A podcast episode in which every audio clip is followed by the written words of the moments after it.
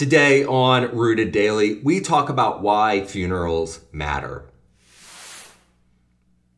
Welcome to Rooted Daily, the podcast where in 10 minutes or less each day we root you in the Bible so you can grow with God. I'm Brandon Levy, and at least in the King James Version, you won't find the word funeral, certainly not the phrases memorial service or celebration of life. In the NIV, funerals are only mentioned five times, all in the Old Testament, twice referring to uh, prostitution and unaccepted funeral offerings, three times referring to funeral fires. Yeah, that's pretty different from the modern expressions of grief that are common in our culture today. We don't go burning fires or making sacrifices like that. We have our own rituals. In a family, it's almost thrust into an event planning mode. There are decisions to make and calls to answer and, and visits to entertain. You know, there's this week of activity that almost takes the gravity of it all off your mind. Then we gather in a, a church building or a funeral home for a few solemn hours where we celebrate the life of the one who's no longer with us, crying, laughing at the stories that are dredged up by that strange group of people that managed to come back together for an occasion like this. And as a casket is lowered into the earth, a sense of finality falls on that group.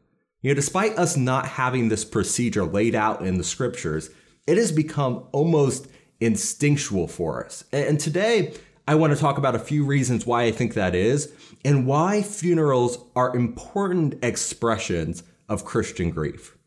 First, funerals help us remember that death is unnatural, but it's normal. Death is not the way things are supposed to be. God has always wanted us to have life. You know, Paul writes in, in Romans chapter 5, verse 12, therefore, just as sin entered the world through one man, and death through sin, and in this way death came to all people, because all sinned. Paul is saying, you know, sin did not enter the world through God, but through man. And sin is what leads to death. God did not create us to die. He created us to glorify Him. But when our sin infringed on our ability to do that, we were condemned to this unnatural thing we call death. And that's why we have all these negative emotions surrounding death fear, anxiety, sadness, etc. It's because death is not natural. Our society today, we have a pretty strange relationship with death because most of us have largely eliminated our interaction with its real devastation. You know, the times we do see the impact of death, more often than not, it's on a screen in games or, or in TV, and it's glamorized almost there. The, the sheer volume and frivolity of death in pop culture makes it more abstract and surreal and distant than ever before. And it desensitizes us until we think that death is, is natural but death is not natural. And funerals, that, that grief and the pain and the support that come with funerals, that can help us realize that this is not abstract. This is real, and it's not the way things should be. A few chapters over in Romans chapter 8, Paul writes, The creation waits in eager expectation for the children of God to be revealed. For the creation was subjected to frustration, not by its own choice, but by the will of the one who subjected it, and hope that the creation itself will be liberated from its bondage to decay and brought into the freedom and glory of the children of God. We know that the whole creation has been groaning, as in the pains of childbirth, right up to the present time. You know, death is one of the reasons creation is groaning. This is not what should be, and we are waiting in eager expectation for something better.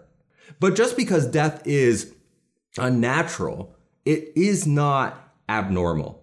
Death will continue happening until the Lord returns. No one can escape that reality. We can only prepare for it. And funerals force us to come to grips with our own mortality and our need for a Savior who can take the burden of death off of our shoulders. The second reason why funerals are important is they express biblical grief. Jesus Christ himself grieved, Job grieved, the early Christians grieved, and the most faithful men and women I know who are sure of the hope that they have in Christ grieve.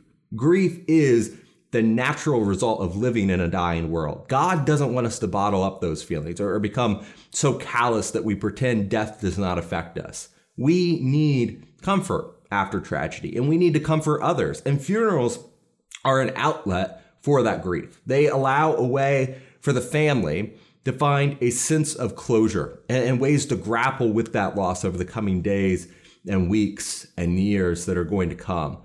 And more than that, though, because loss often immediately consumes the family, and they're working through that grief before the funeral's even arranged in many cases. Funerals also give those who may not be as close to the one who passed an opportunity to reflect on the life they lived, their connections with them, and our own mortality. You know, sometimes grief catches you off guard. An acquaintance or an old friend or a distant relative passes, and sometime, at least for me, there's this feeling that we shouldn't be grieving. I shouldn't be grieving. Other people were closer to that person, or you know, I, I can't take a week off to grieve for everyone.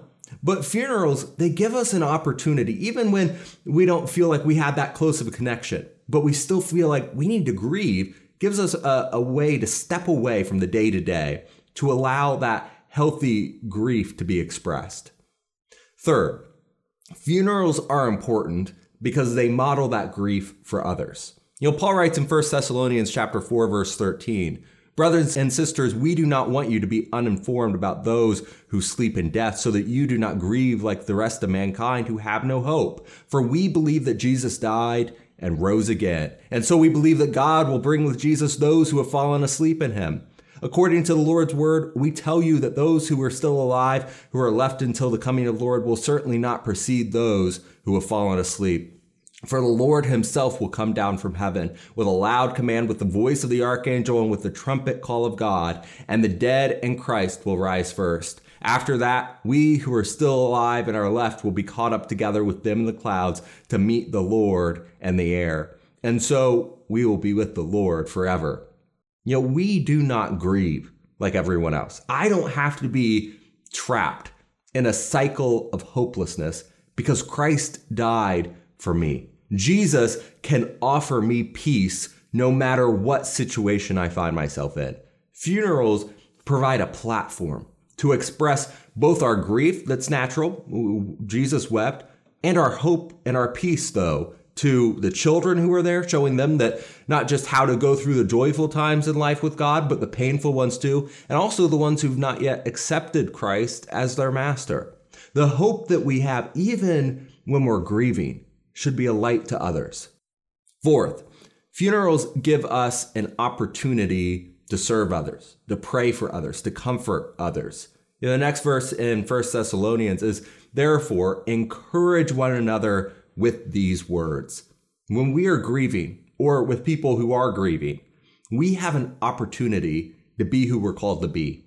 Paul tells Christians that they should mourn with those that mourn in Romans 12 15. Christ told us that if we belong to Him, we'll love God and love others. Love for our neighbors is to be second only to our love for God. And funerals, they give us a time to demonstrate this command.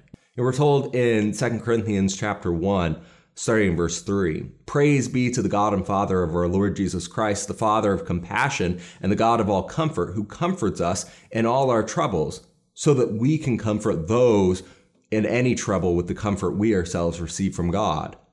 You know, Christ comforts us so that we can comfort others.